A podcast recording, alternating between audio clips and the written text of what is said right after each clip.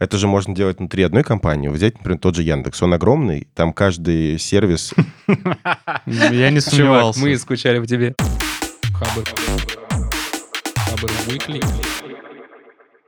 Всем привет! Это 37-й выпуск подкаста Хабр Викли. Раз в неделю мы собираемся, чтобы обсудить интересные посты и новости, которые вышли на Хабре за неделю. В студии я, Далер Лиеров, менеджер Хабр карьеры. Вань Звягин, главред. Я Даль Баракшин, тестировщик. А еще? Ну, и я, Сережа Дмитриев, я записываю ребят и тоже присоединюсь сегодня. Э, На Хабре вышла новость про Билли Алиш. Э, Она Вот выиграла поворот. 4 Грэмми. И новость э, в том, что она выиграла 4 Грэмми, при этом она записывалась на простом оборудовании, не, не студийном, на дешевом. И мысль в том, что сейчас творчество стало доступнее, и можно делать хорошие вещи, имея просто iPhone или iMac. Э, На айфоне, на iMac, э, на маках, например, есть э, встроенный GarageBand, и уже этого достаточно, чтобы делать музыку. Даже на айфоне есть GarageBand, и там тоже можно делать музыку. Я думаю, что я приложу ссылочку на чувака, который делает каверы из, в GarageBand на известные композиции. Офигительно вообще. Тут очень просто вспомнить Гориллас, которые э, в какой-то момент был тур у, у них с одним из их альбомов, и во время тура в GarageBand Дэймон Алберн записал следующий их альбом, э, ну, в основном на iPad. Звучит Вообще кайф. А, а вы, собственно, вот ты, Сережа, и ты, Далер, мне кажется, вы же записываете что-то э, подобное. Да, вы же у нас музыкант. Ну, Да. в основном, конечно, Сережа, хотя мне кажется, его setup сейчас более богатый, чем был когда-то, мне кажется, не знаю. А, но я вот э, в декабре, кстати, учился у Сережи делать музыку, за- записал свой первый трек.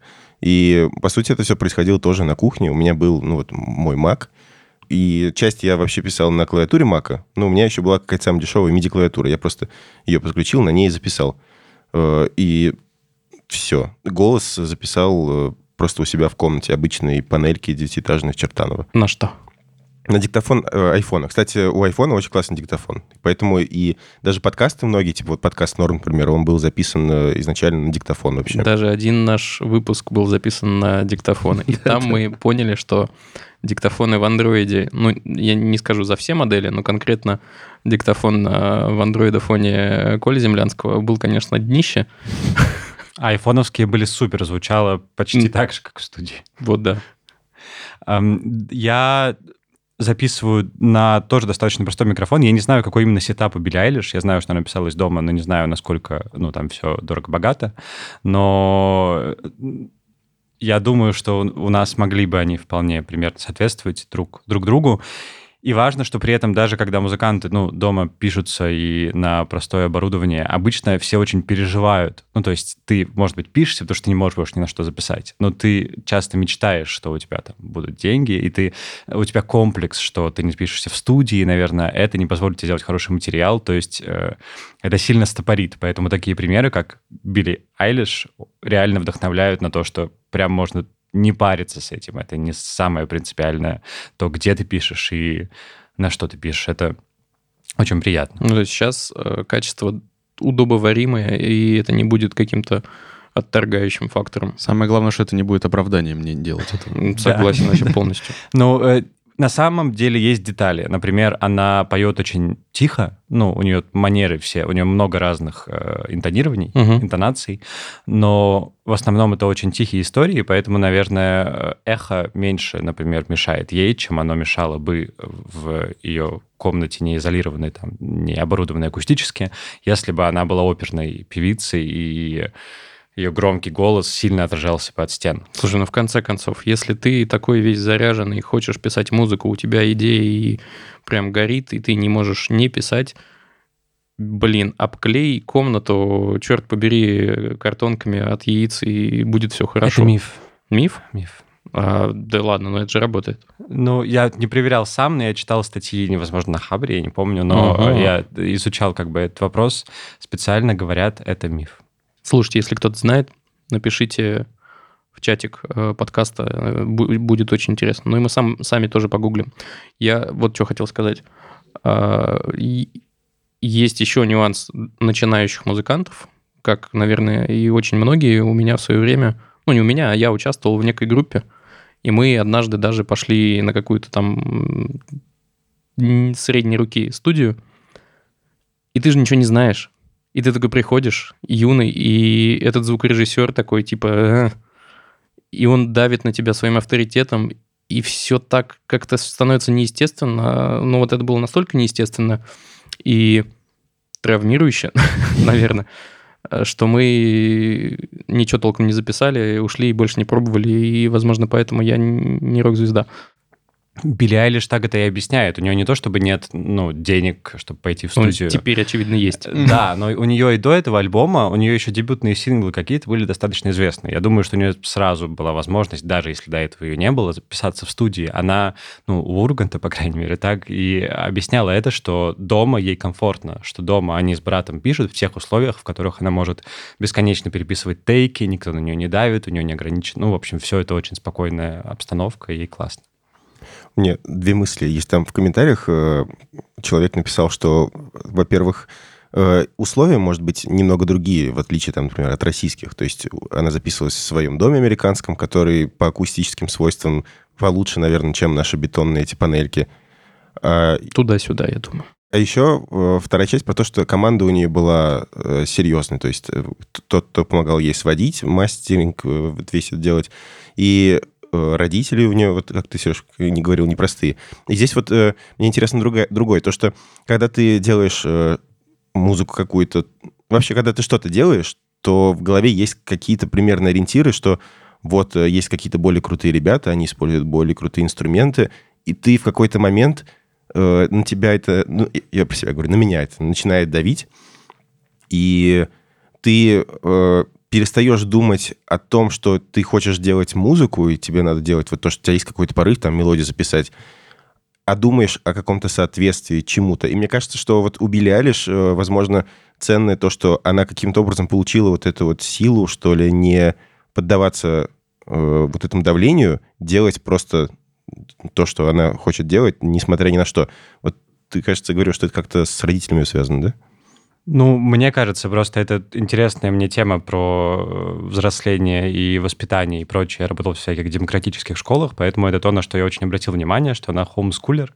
И, ну, то есть она дома училась, она не ходила в школу, и они оба с братом. Конечно, это стечение большого количества классных обстоятельств. И мне кажется, что то, как она росла, одно из ключевых. Наверное, э, у нее их не было каких-то сильных экономических проблем, на которые ей пришлось бы сосредоточиться и расти, чтобы зарабатывать деньги, а не чтобы делать то, что она хочет. Например, Э, очень продвинутые родители и брат, конечно, в команде, который взял на себя технические штуки. Ну, а сама она неизвестна тоже, чтобы получилось, если бы она росла одна и писала одна музыку. Возможно, что-то классное, но совсем другое. Мы не знаем. У них команда с братом. Я бы хотел представить немножко другой взгляд на эту вещь. Воу. Потому что, ну, во-первых, лайфхак. Вместо э, вот этих вот картонок из PDIs, которые, как оказалось, миф, мне кажется, намного проще накинуться и записываться под одеялом, например. Точно так же их подавляет. А, Очень душно, чувак. Душненько, наверное, согласен. А во-вторых, э, я как бы хочу заглянуть на это с той точки зрения, что, например, не все, кто э, как-то вообще увлекается этим, наверное, вообще преследуют цель что-то записать или что-то создать. Например, как бы могу посудить по себе. У меня есть э, микрофон, у меня есть хороший микрофон, и есть э, как бы бас-гитара. И я ничего не записываю, у меня как бы нет стремления записать хит, музыку, вообще что-либо. Я это по кайфу делаю. Ну, то есть мне сам процесс нравится. Мне нравится, что из этого потом может получиться и так далее. Мне, ну, как бы, ладно, микрофоном я не пользуюсь, например. То есть ты даже для себя не записываешь. Нет, но э, как бы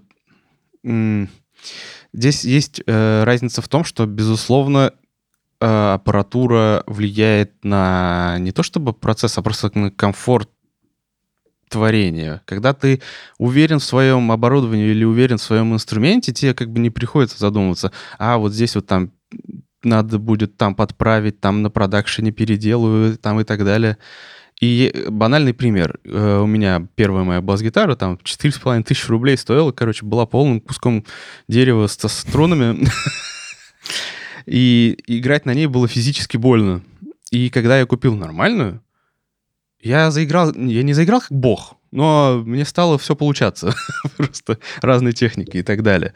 И я подозреваю, что когда у тебя есть нормальный микрофон, который не ловит помехи, которые там не или наводки какие-то, или которые не надо лишний раз там э, как-то стабилизировать по громкости или еще что-нибудь как-то, ну просто сам процесс становится проще.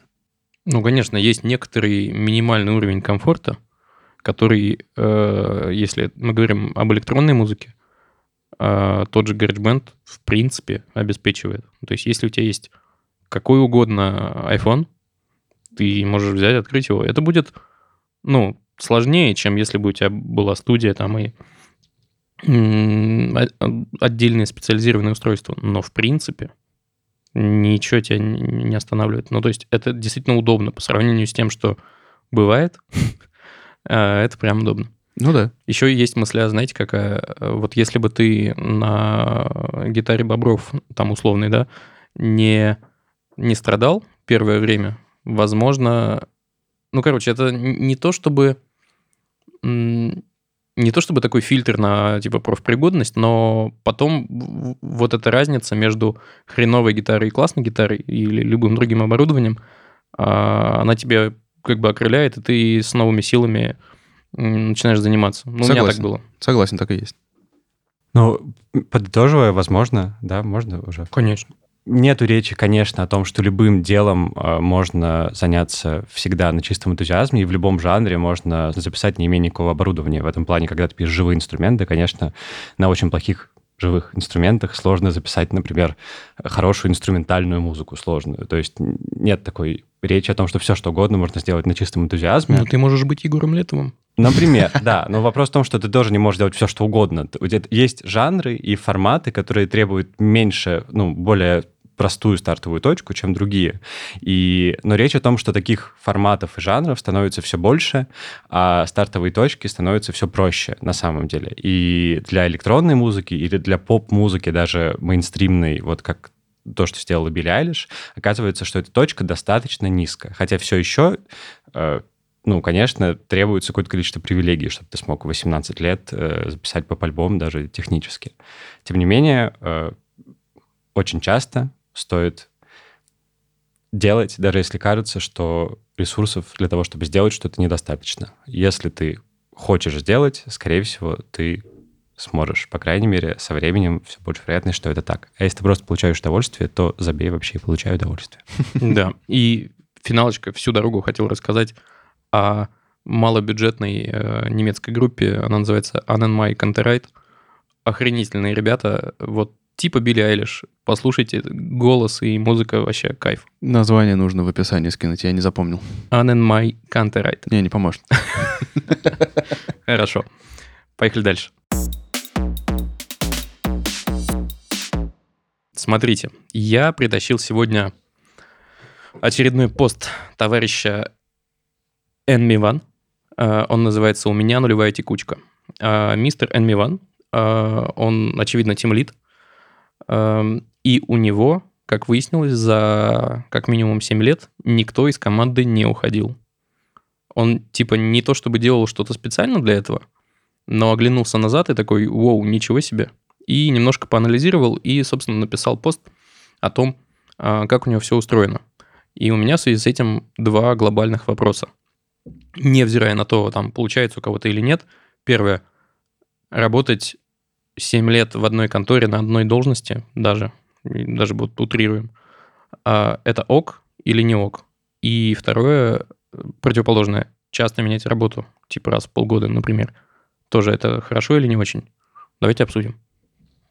Давайте. Мне кажется, что, ну, во-первых, это э, засиживаться на одном месте работы абсолютно точно вредно в начале карьеры. Потому что чем ну, не то чтобы там надо прям каждые полгода работу менять, да, но как минимум года полтора-два, может быть, максимум два.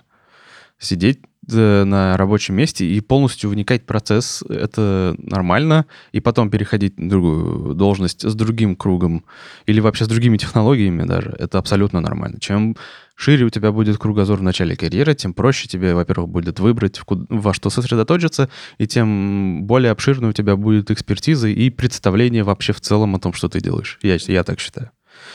Но когда ты становишься старше и выбрал уже себе свою специализацию, ты уже выбираешь, наверное, комфортную работу просто.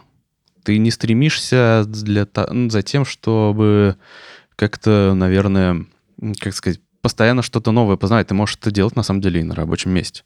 Ну, На одном, в смысле.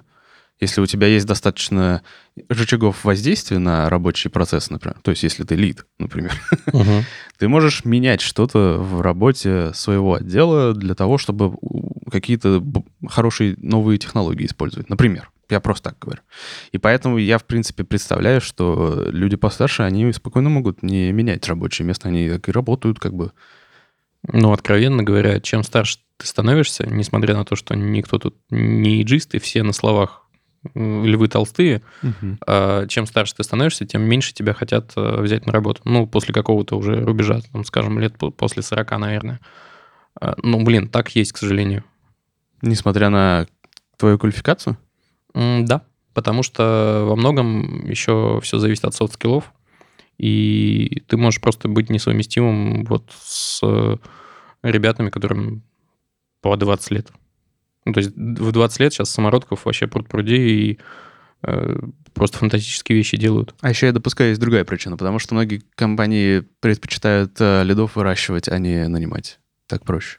Да, я вот для себя решил, что совсем долго, вот если мы берем как пример эти 7 лет, ам, мне было бы комфортно работать на одном месте, если бы я либо сам был основателем, либо был причастен к основанию некой новой компании, стартапа.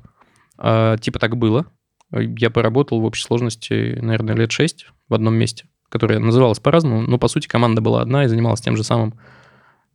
И, ну, когда этот стартап кончился, к сожалению, я поменял несколько работ э, довольно быстро.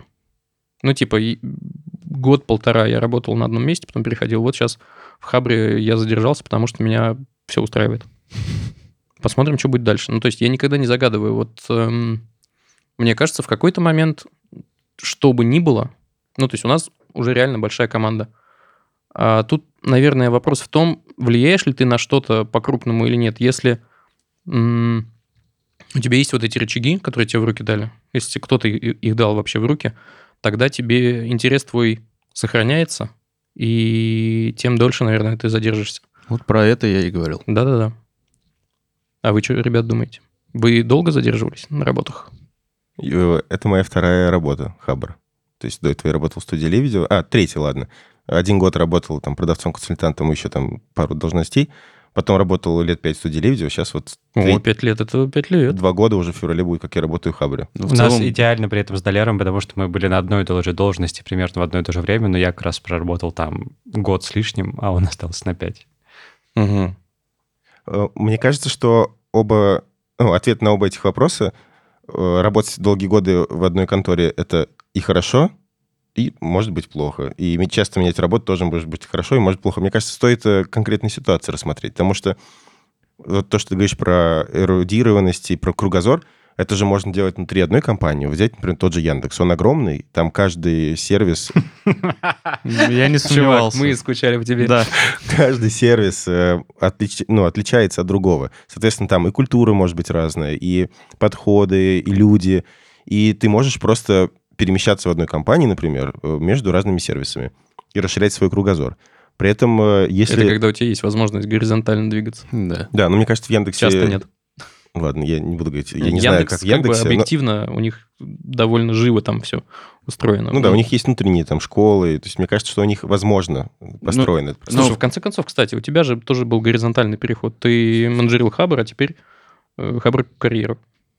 Да, еще дизайн ее добавил. Вот. В студии тоже я там 6-7 специальностей поменял. Вон а То что. То есть э, зависит от компании, мне кажется. И зависит... И можно внутри одной компании менять. И это, мне кажется, норм. И Если тебе просто нравится э, компания, люди, все тебе устраивает, зачем менять работу, если можно тут внутри просто расти? И часто менять работу, мне кажется, тоже нормально. Просто важно самому понимать, почему ты часто меняешь, и объяснить работодателю. Сказать, что, ну да, я меняю вот потому-то и потому-то. И работодатель просто может сказать, «Э, мне понятно, давай я помогу тебе найти то, что ты ищешь у нас в компании. Ну, вот тут, мне кажется, мы переходим уже к конкретным а, каким-то примерам, которые NB1, собственно, а, и приводил.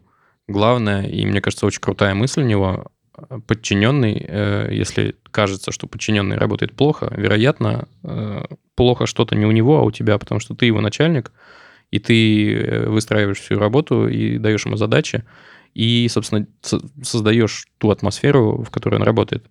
Поэтому, если что-то кажется не так, меняй вот не сотрудника, а меняй систему управления, говорит автор статьи. И еще классная мысль у него, что начальник — это буфер между работником и внешним миром. Причем в обе стороны. Чтобы все шишки не летели, если такие есть, на сотрудника. И наоборот, чтобы сотруднику не нужно было слишком много э, как бы задумываться о вещах вне работы. То есть ты должен ему создать такой какой-то pipeline, в котором он вот живет, ему комфортно, и он достигает а. цели компании, и б. своих целей. Это тоже, кстати, один из лайфхаков.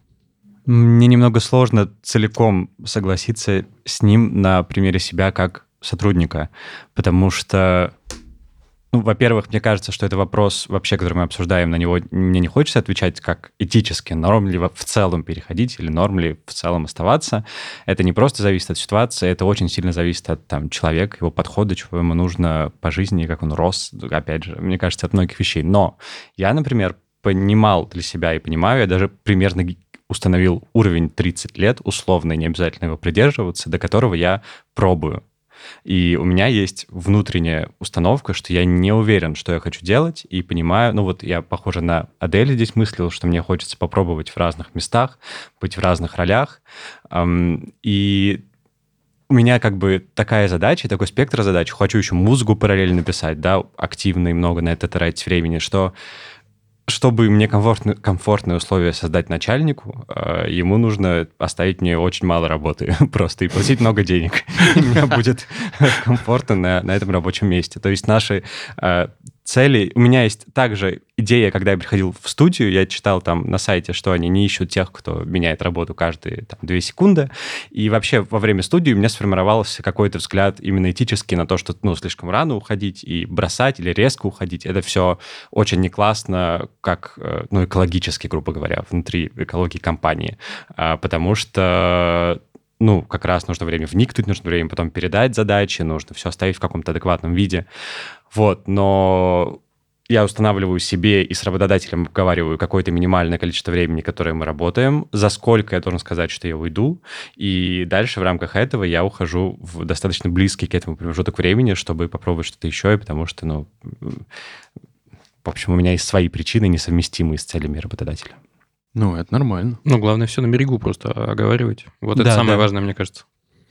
Слушайте, а есть еще вещи, с которыми я не очень согласен с тезисами, которые автор указывает. А, например, он считает, что неформальное общение внутри команды — это не true. Типа, надо просто приходить, херачить и, и все, и уходить. Но, блин, мне, во-первых, мне кажется, что это в принципе утопия, так, ну, это невозможно.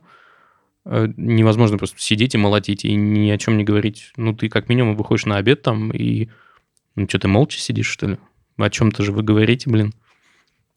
И, ну, то есть, никто специально не начинает дружить. Дружба начинается ну, сама. Если есть некие точки соприкосновения, ну, получается, в его случае работодатель не дает общаться, что ли, сотрудникам между собой? Это Б-бред. А напомни, пожалуйста, как у него статья, почему у него нет неформальных отношений? Он их запрещает или у них просто нету в команде? Он, ну, конечно, он не запрещает, но он не приветствует. Ну, типа, вот все корпоративы, э, какие-то специальные тимбилдинги, выезды и все такое. Он такой, это все фигня. Э, надо просто брать и делать то, что тебе говорят. Ну, такой авторитарный, получается, подход. Мне кажется, тимбилдинг нужен, потому... Ну, это возвращает меня к мысли о софт-скиллах. Софт-скиллы дофига важны. Без них, ну, сложно. Я часто на это натыкался, когда я просто несовместим с другим человеком, у которого, ну, мало того, что рабочий процесс по-другому устроен, ну, и, очевидно, в жизни тоже все как-то иначе, и принципы у него другие. И, ну, там, если... Я не говорю, хорошо или плохо, там, один руководствуется принципами э, там, заботы, э, и старается везде соломку подстелить, э, и так, чтобы не нужно было делать работу там, дважды, трижды. А кто-то, возможно, не со зла, просто об этом не задумывается. Ну, типа. У меня есть два пункта, которые он указал, которые мне не нравятся. Давай. Один из них называется конфликты. Э, В том плане, что он, если видит какой-то конфликт, он его прям, ну, то есть он его не то что пытается как-то избежать, он его наоборот э, в него углубляется. Ну, причина понятная, чтобы искоренить, ну, собственно, суть этого конфликта, добраться до его причины изначальной. Пока и- звучит норм. ну да, и как бы, э, как сказать, э, ну то есть добраться до сути и разрешить его на корню, так скажем. Да, звучит норм. Вопрос только в методах, которые он использует, потому что если он эм, проводит, как бы, как сказать, э, такие разъяснительные беседы с э, непосредственно своими подчиненными, это еще куда ни шло, но в целом здесь, безусловно, легко допустить ошибку, как я считаю. Ну, то есть, если ты э, какому-то конфликту уделишь слишком много времени, это, наверное, может и как-то возлос. Ну, сложно здесь как-то рассуждать. Я просто, просто звучит э, такой, ну, как-то сомнительно. Мне очень, я очень за медиацию, супер. Э, Мне кажется, нужно сразу конфликты, действительно в них разбираться. Вопрос в том, как. Есть какие-то определенные принципы, э, потому как третий человек со стороны может помочь в разрешении конфликта. Они, ну, достаточно, не, могут быть неочевидными, но... Возможно, супер. я, если я приведу непосредственную его цитату, больше станет понятно, почему меня это смутило. Он говорит, что обожаю конфликты, потому что они вскрывают проблемы. Не прохожу мимо, а расковыриваю и ищу решения. Это касается и внутренних, и внешних конфликтов. Просто мне э, вот сам вот... э, Расковы. Да-да-да, вот да, конкретно это слово мне прям въелось, и я подозреваю, что, ну, может быть, это не совсем... ну, Это слишком резкий подход, вот так вот. Вообще, в целом, в статье мне не хватает более конкретных примеров, э, может быть, там, не знаю, по ролям, без имен, чтобы лучше понимать, э, о чем автор говорит. Очень хочется, да, и когда Ваня сказал, очень интересно теперь, как он берет на работу, как он отбирает этих людей, как раз, чтобы они подходили друг к другу, насколько они не общаются. Хочется подробностей, конечно. Вот. э, Есть как раз э, вот к, к вопросу о том, как он подбирает людей, реально возникает после того, как прочитаешь вот этот пункт без церемоний называется. А, В том плане, что он сводит к минимуму вот, скажем так, какие-то экивохи и такой церемониал придворный, грубо говоря, и как бы если что-то в работе сотрудника идет не так, он говорит прямо. Вот если код говно, он говорит, что код говно. И суть в том, что многие люди, как он сам говорит, по первости теряются, э, пугаются и ну, каким-то образом, ну, как-то, ну, ну, как бы не приемлют такого подхода, потому что он слишком радикальный и прямой. Именно поэтому у меня возникает вопрос, ну, ну как бы договор, ну, как-то при приеме на работу это как-то обговаривается, потому что многие люди к этому никогда не привыкнут. Ну, люди бывают ранимыми. Слушай, ну если он молодец и собеседование проводит он, а не HR, то я думаю, что по стилю общения сразу примерно понятно, что он прямой чувак, э, и все вот будет именно так, четко. Мне Типа- эта э, иде- идеология близка. Ну, то есть я не хочу ходить вокруг да около. Давайте ближе к сути. Все правильно. Я спокойно воспринимаю критику. Если я написал говно, я готов признать, что это говно. Скажите мне, как исправить, если я не понимаю. Это хорошо же. Не, это, это безусловно хорошо. Вот. И второй пункт, который мне не понравился, он называется безусловное подчинение. Ну, то есть он вот я приводит тут пример. согласен, это странно. Пример, при- ну, то есть это звучит странно. И пример он странный. И приводит. примеры странные. приводит. Сабмиссив. То есть если он говорит, БДСМ на работе. Да-да-да. Если он говорит, отдыхайте, типа, вы должны идти отдыхать. Если он говорит, пишите код час, вы должны писать код час с- ни ми- ни секунды и больше. Это странный подход. Зачем так делать? Дайте э, своим сотрудникам свободу. Если они делают все хорошо, ну пусть делают. Блин, Типа- он там пишет, конечно, что это не, не блажь и не прихоть, а проверка гипотез различных. Э, Ну, наверное, да, но это не должно быть, наверное, регулярной практикой. Просто ты говоришь, Ребзя, сейчас проверим гипотезу. Есть ощущение, что надо там чередовать э, равные куски отдыха и работы. Попробуем, попробуем. Но мне кажется, никто не откажется. Но это не надо подавать как беспрекословное Ну вот подчинение. да. Ты можешь об этом просто собрать команду и об этом им сообщить. И если они согласятся, то так и сделают. Ну, типа, в чем проблема? Ну, там есть еще такой... э, Если кто-то н- будет против, пусть делает как хочет. Совсем странный пример. Сказал, убрай второй монитор, убери второй монитор. Да какого хрена, чувак? Ну Мне да. нравится работать с большим монитором или с двумя. Нахрен, что за фигня? Гулять часть на улице, а если дождь? Ну, Закал, короче, он скажет, он- закал. он относится к этому как к системе очень контролируемой, да, в которой он может рулить все чем угодно, э, всем чем угодно. Мне бы... Это наверняка очень эффективно, как часто бывают эффективные иерархичные системы. э, ну, и там на войне сложно с самоуправлением как бы. Но я бы просто э, не стал э, ну, работать в таком месте, охренел бы, мне неприятно. Да, здесь не рассматривается, какие люди работают, то есть какой у них там склад э, ума, какой у них склад характера. Может быть, просто такое идеальное совпадение, удача, что вот они друг друга нашли и работают, не увольняются. Слушай, при всем при этом у него есть тезис о том, что сотрудники противопоставляются людям, человекам, что он в каждом видит э, ну, человека, не функцию, и старается помогать ему достигать своих целей вне работы. Типа он говорит, я там хочу, не знаю, тачку себе купить. И он такой, давай, я уже сейчас придумываю, таких примеров не было. Условно, давайте а вот сверх там о- о- основных задач нагрузим, за это будет там премия, и тебе это поможет. Наверное, так. Но мне, короче, нравится в итоге, что чувак не делает сам выводов, он просто рассказал, как у него это работает, честно в этом признался, и выводы предлагает делать сам. Статья довольно большая, там примеры есть, но вот, да, наверное, более конкретно х- хотелось бы. Но суть здесь в том, что вот он говорит, он приводит пример о том, как он руководит, и приводит результат в том, что у него за 7 лет никто не уволился. И якобы судите по этому сами. Ну, то есть, как- ты говоришь, что он выводов не делает. А как бы он тут напрашивается, как я считаю. И здесь надо все-таки разумно это воспринимать, потому что то, что он говорит, не со всеми будет работать и не везде.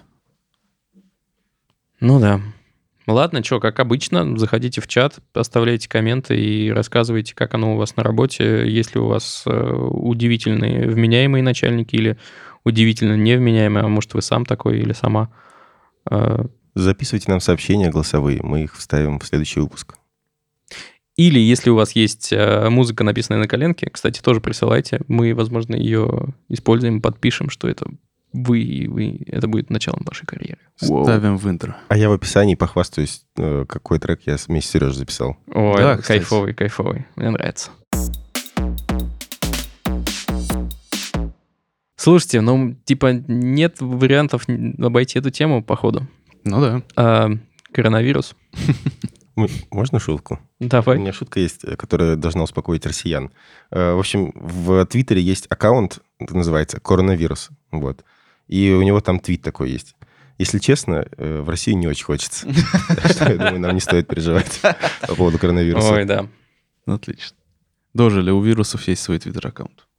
Мы с какой точки зрения, короче, хотим об этом поговорить. Э, Была новость на Хабре о том, что искусственный интеллект предсказал еще в конце декабря 2019 года вот эту вот вспышку э, эпидемии.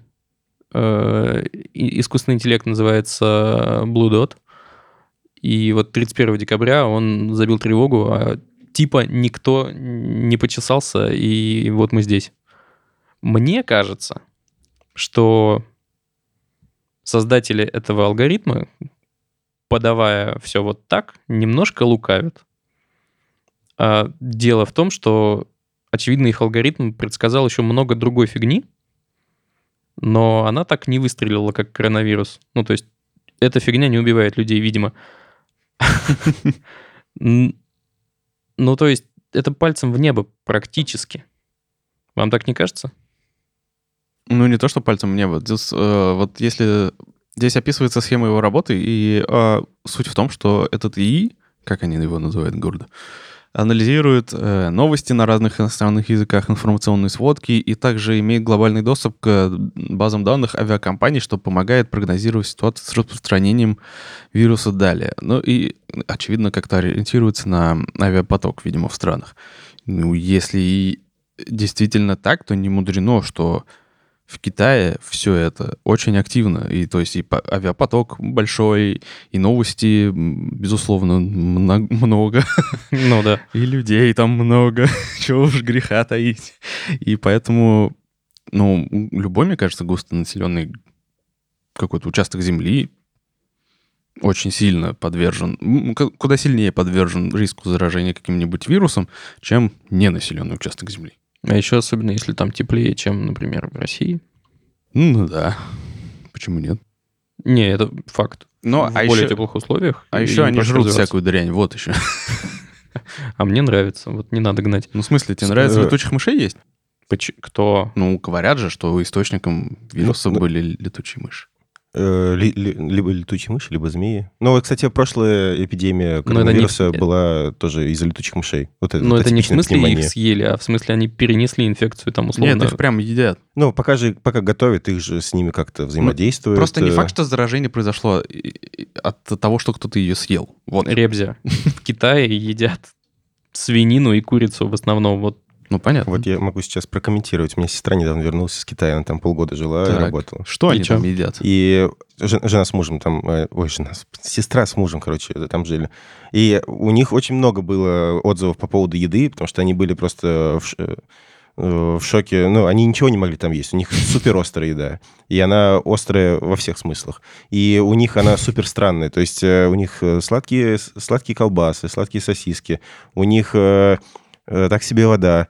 Э, Они едят куриные лапки. То есть вот когда у них... Там есть такое понятие, как э, хот-пот. То есть э, большой стол, в центре какая-то кипящее там масло и куча-куча разных блюд, которые ты потом как-то там зажариваешь в этом э, котелке. Ага. И там десятки этих блюд были. И они среди них могли выбрать э, там пару, пару, три. И внутри этих блюд тоже не все могли есть. То есть э, они полгода жили и очень страдали по поводу того, что нету обычной нормальной еды, и они заказывали ее на Taobao. Это китайские. Блин, ну, наверное, зависит от человеков, потому что я там наездами был... Ты был, наверное, в туристических регионах. Ну, я был в этом, в островном Китае, который Тайвань, там наездами, условно, по неделе несколько раз. И был в этом самом, в, в Пекине. Ну, единственное, что мне конкретно не понравилось, это жесткий трафик и лютая загазованность. А, Загря- Загрязненность, да? да, воздуха. А еда вообще кайф, что вы? Ну, то есть, конечно, лапу куриную я не стану есть, которая там плавает, но я же могу ее не есть, я могу там соевые всякие ростки поесть, свинину и прочие замечательные вещи. Ну вот э, они жили... Пельмешки вообще отвал башки. Они жили в материковом Китае в городах э, таких, ну, типа, не популярных. То есть Мгм. там, понятно, что в Китае все города — это мегаполис. Там в каждом городе по 10 миллионов живет. Они жили в мегаполисе, но это э, глубинка была. Вот. И, кстати, ну, может, отличается. Я загрязненность, э, да, у моей сестры, прости, Карина, у нее волосы даже выпадали, когда, ну, под конец уже. возможно, поэтому я начал висеть, чуваки. Был в Китае, да, все понятно. не ездите в Китай. На самом деле, съездите, это охренительный опыт. И пекинскую утку надо поесть. Я так хочу пекинскую утку. Вкусно. Но Возвращаясь к теме, Да. все-таки, да.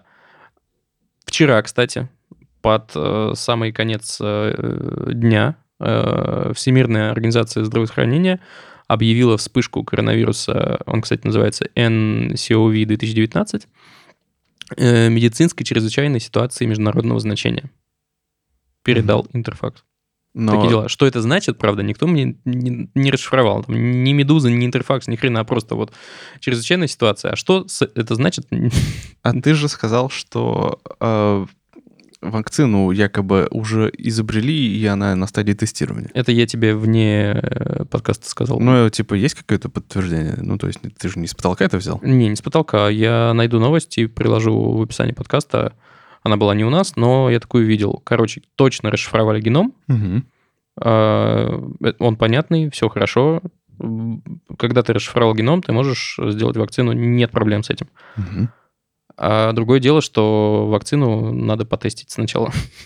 А тестить долго, а люди уже умирают. И вот это не прикольно. М, И, и тут я вспоминаю разговор с нейрофизиологом, э, с которой, с которой у нас был э, выпуск Ольга спешл. Белова. Да. Она говорила о том, как сложно на самом деле в научном сообществе и в медицинском сообществе происходят все эти согласования и эксперименты. Это, короче, месяцы, если не годы. Так что прямо скоро вакцину не ждите. Ну, как мы знаем из опыта игры в Plug Inc., Шансов никаких. шансов никаких. Да, кстати, резко взлетела популярность этой игры. Они же туда добавили, собственно, этот вирус, Коронавирус, да. и Класс. стало э, веселее играть. В каком- Если в ты в Китае, да. Да. Но я хотел только сказать, что я вот сейчас прочитал мельком несколько новостей на английском и вот на Хабре, собственно, про этот. М, Я просто не так понял, не совсем так понял вас вначале, когда вы говорили. Никто не утверждает, как будто бы, что никто не почесался. То есть, на самом деле, они предсказали не за неделю и не до чего-нибудь, а до того, как уже Всемирная организация здравоохранения объявила о том, что есть проблема. А это значит не китайские локальные власти, да, когда это уже все, везде было все ясно, значит, уже все давно чесались еще как ну, ну, внутри Китая.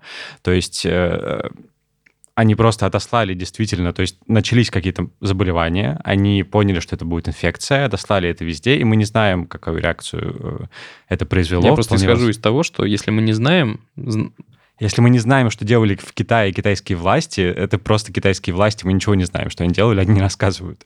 А, может быть. Это просто нет этой инфы. А, По крайней мере, нигде я не увидел, чтобы вот основатель этого блюдот жаловался, что что-то пошло не так. Они везде разослали, и все такие, окей, попытаемся разобраться, наверное. Но мы не знаем, правда. Ну да. Ну, в общем, здесь у у нас на Хабре есть еще как минимум статья познавательная вообще в целом про коронавирусы, про другие в том числе, я так понимаю. И в целом, если вам интересно ознакомиться с э, предметом, да, то- в качестве затравочки просто скажем, что он называется коронавирус, потому что он визуально на- напоминает корону. там такая отросточки да, есть, которые похожи на корону. кругляшка с такими цеплялками. Да. Вот. Почитайте, там очень много интересного. И у нас еще есть статья о том, как защититься от, э, собственно, коронавируса. Да. Ну, Ну, типа не на попытаться, 100%, да. попытаться, да, защититься. Меры предосторожности. Да, тоже ссылочку приложим, конечно. Ну и давайте на позитивной ноте закончим. Давай. Да, Это я просто моя любимая, наверное, статья за неделю. Просто я Фигач. такое удовольствие получил. Вообще я доллар добавил. Ну, ты рассказывай, если хочешь. Вот. э, Она называется «Космонавтика Африки». От трэша к реальности, от пользователя Лозга. Лозга, извините. В общем, потрясающая история непонятого гения, я считаю. Но э, в статье рассказывается об э, замбийском энтузиасте Макука Нколосо. А, Эдвард Макука Нколосо. Вот. А у него удивительная вообще жизнь, как вот тут описано. Он родился в 19 году и был, э, во-первых, пошел, э, воевал на Второй мировой войне. Он закончил войну сержантом войск связи. Некоторое время работал переводчиком в правительстве. От- потом открыл школу, которую закрыли власти. После этого разочарования он организовал освободительное движение, дважды был в тюрьме. По- После этого он стал национальным советником Объединенной партии национальной независимости при первом президенте Замбии. И в 60-м году основал Национальную академию наук, космических исследований и философии. И, Удивительным образом, конечно, с- сочетается космические исследования и философия. ну, как бы, Как же русский космизм, ребята. Циолковский. точно. Да, да. И суть его космической программы была в том, что он набрал э, 10 парней и одну девушку и тренировал их. Он раскачивал их на качелях, скатывал с горки в бочки. И всячески их готовил к полету в космос. Мне кажется, он готовил их к жизни. Типа, ребята, будет непросто. катить взлеты и падения. бочку. Да, да. Бочка, кстати, это была и ракета еще добавок. Да, да. Итак, мы совмещаем древнегреческую философию Диогена с космическими полетами. Суть в том, что у него был план запустить человека э, сначала на Луну, потом на Марс. Он нашел на Марсе племя аборигенов неназванное. Ну, в- смысле, он Ну, в смысле, подумал, что он Да. Ну, там есть, да, и установить контакт хотел. Он хотел установить контакт. Его план был запустить вот эту девушку, Матом Вамба, и две кошки вместе с ней на Луну. Почему это так? И почему такой выбор, я не знаю, но это просто прекрасно. Эм, И Он свято был, верил в то, что его э, космический стартап обгоняет технологии с СССР и США. Так И что- обвинял в том, что они отправляют шпионов, чтобы Шпионов, украсть да. э, зомбийские технологии. И вот, ну, мы смеемся, конечно, а, ну, он, как сказать, Молодец. не то, что, ну да, молодец, безусловно, но в том плане, что, как сказать, К нему э, сообщество мировое относилось неоднозначно. Оно как бы его считало, скорее всего, каким-то таким э, Больным. дурачком, да. Вот, и фильмы про это снимали, и книги. Но внутри Замбии, и вообще сейчас в целом к нему отношение немного изменилось. А в, э, Замбии оно таким и было. Его считали каким-то своим героем, ну, таким правильным мечтателем, что ли. Человек, который, э, ну, не менее чего, он все равно мечтал о таком великом и что-то пытался делать. Ну, ну вот да, я как раз хотел как-то пон- э, разграничить, да, вот что вот он, по сути, был мечтателем, который, конечно, делал ерунду в плане того, что это было бессмысленно глобальным, глобальной точки зрения, да, но, но как бы надо просто учитывать, какие у него были возможности. У него их не было никаких абсолютно. Ну, то есть, и несмотря на это, он продолжал мечтать. Вот что удивляет на самом деле. Stay hungry, stay foolish. Да. Блин, ну я вам вчера уже говорил, я, с одной стороны, конечно же, думаю, что он вообще молодец и красавчик, потому что, э, сидячи в Замбии, э, как бы, если у тебя есть бочка, и мечтать о космосе, ну, это дорогого, наверное, стоит. С другой стороны, ну, чувак, ну, наверное, соизмеряй. Вообще, критически-то мысли, рефлексии-то должна быть. Ты такой, ну, где полет в космос с перегрузками в 7G, и где скатиться с, горы в бочке. Но это сравнить, сами знаете, что, сами знаете с чем. И тут у каждого свои версии, Ну, типа, да, ну, ну я не знаю, до, до какой степени нужно... Ну, то есть, если мы рассматриваем его как меч- мечтателя, окей, все здорово, катишься с бочки, думаешь, я вращаюсь вокруг Земли. А, ну, блин, я... Почему у него не возникало сомнений никаких? Ну, типа, да. Может быть, э, он верил в это? Ну, искренне. Ну, то есть, знаешь, вот ты читаешь что-то, узнаешь какое-то знание и думаешь, ага, это вот так. Может быть, он тоже что-то прочел, получил какое-то знание, с которым жил, просто верил в него. Блин, наверное. Есть просто, смотри, есть э, условно э, там, на- на- наивное направление э, в живописи, например. Ты когда... А есть наивное направление в ракетостроении. Блин, ну это же... Я просто, смотри, искусство — это искусство. Оно влияет на э, людей и мир, но ну, не напрямую. Это типа, оно цепляется за там крючочки, которые у тебя в мозгу есть, своими там петельками. Но, но это разные вещи. Оно ни на что не влияет, ну, глобально, оно ни на что не влияет, я именно напрямую. А тут ты такой думаешь, я сделаю, э, условно, не знаю, молоток из картона и буду забивать им стальные гвозди. Но это не получится. Ну, понятно, звучит еще как что-то потенциально даже опасное. Что если бы он решил запустить кого-то на катапульте с какой-нибудь горы, Ну, думая, да. что это А он- у него кто-то... Были у них именно была. такие планы, да. Ну вот. Э, Точнее, они уже тестировали катапульту, которая на 3 метра может поднимать в воздух вещи, и работали над улучшенной версией, которая будет дальше Ну, просто 3 метра — это пока безопасно, но, наверное, это могло обернуться чем-то действительно э, стрёмным и травмами или... Возьмем бочку, подожжем костер под ней и будем думать, что это сопла и пламя. Ну, охренеть теперь. Ну, вот тут э, автор приводит свои версии. Кстати, наверное, там есть название книг э, про этого космонавта и фильм про космонавтику африканскую. Может быть, там можно понять мотивы. Еще интервью там есть с его сыном.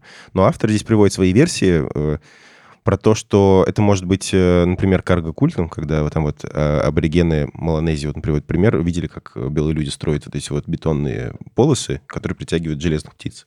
Вот. И, типа, если я э, что-то сделаю, наверное, у меня также это получится. Вот, возможно, это карго-гульт. Вот. Либо это просто там какая-то особенность психологии, когда ты хотел доказать там, ком- какому-то там, тому же белому сообществу, что ты тоже можешь чего-то достичь, добиться.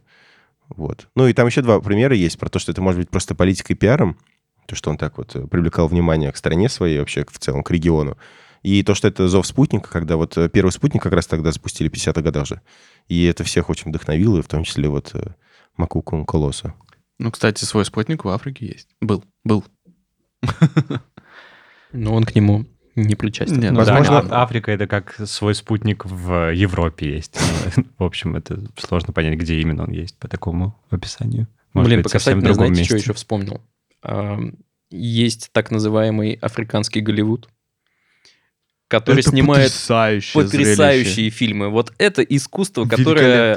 Их просто боевики. развлекает. А какой страны? Какой страны? Очень хочется говорить про страны, когда мы говорим африканские. я, к потому что это сожалению, очень хреново подготовился, только неграмотно. сейчас вспомнил. Я думаю, если ты забьешь в поисковике африканский боевик, ты Я найдешь уже- то, что, уже. то, что нужно. Если говорить про спутники африканские, то он есть у Ганы, Уганды, у, получается, Замбии, у этого... Ан- Анголы? Ан- у Анголы запустили, но он сломался. Я Э, думаю, что у ЮАР, наверное. Ну, ну, у, Яр, у, у у даже Яр даже космонавт. космонавт есть, Марк Да. Ша- э, Ну Шаттлворд. вот, даже два. Вот. И, кстати, Илон Маск из ЮАР. Да. собственно. Но я думаю, что все-таки SpaceX считается... Но у Илона Маска и у Марка Шаттлворда у них гражданство есть э, юарское. Да, но компания американская. К сожалению, к счастью, не знаю. А Это уже нюансы. А, История кинема- рассудит. кинематограф, видимо, нигерийский, наверное. Да, Вероятно. походу. Блин, мы приложим Круче, ссылочку, Болли- круче чуваки. Болливуда? Круче. Круче Да, Матрицы. круче этих, намного. Там просто отвал башки. А, ну, просто ребята реально не то, что из говна и палок, они прям вот даже не имея этого снимают В смысле, шедевры. буквально из говна и Ну палок. да, прям, ну, да. Блин, посмотрю. Очень круто. Ну, то есть, смотреть невозможно, но круто, пипец. Приложим ссылку. Ох, ну что, как всегда поговорили, к единому мнению не пришли, поэтому нас начинается И рубрика. могли бы обсудить, но не обсудили. Я тут наспех накидал, да, так что и судите строго. В общем, самая первая новость. Справочник по собеседованию для тех программистов, которые их не понимают. Там ничего на самом деле нового, но если вдруг у вас есть какие-то вопросы, зачем компании задают какие-то, ну, дурацкие задачки, там в целом есть на это объяснение. У меня вот, например, тоже были такие вопросы. Вторая. Независимые браузеры более неконкурентно способны. Это все связано, насколько я понял, с новыми, скажем так, требованиями к контенту и правообладателям. И если я ничего не путаю, то новые вот эти требования в целом очень сильно мешают развитию независимых браузеров. И третья новость, которую следует прочитать. На создание участка карты мозга мухи дрозофилы ушло 12 лет, усилия 250 человек и 40 миллионов долларов. Ну, как бы, очень интересно почитать, потому что муха дрозофила имеет, наверное, самый примитивный мозг из развитых э, существ. И в целом даже на его воссоздание ушло такое количество ресурсов. Очень интересно. Ну, на этом у меня все. Ганглий. Ганглий. Да. Не мозг, согласен, да. Я бы так про нек- некоторых людей мог сказать, наверное. Ауч. Ауч. Действуй, сестра. Э, Спасибо, что слушали нас. Подписывайтесь, э, ставьте свои оценки, комментируйте. Э, Хорошего настроения вам и вашим близким. Пока, ребят, спасибо, что слушали. Пока. Хабр. Хабр Weekly.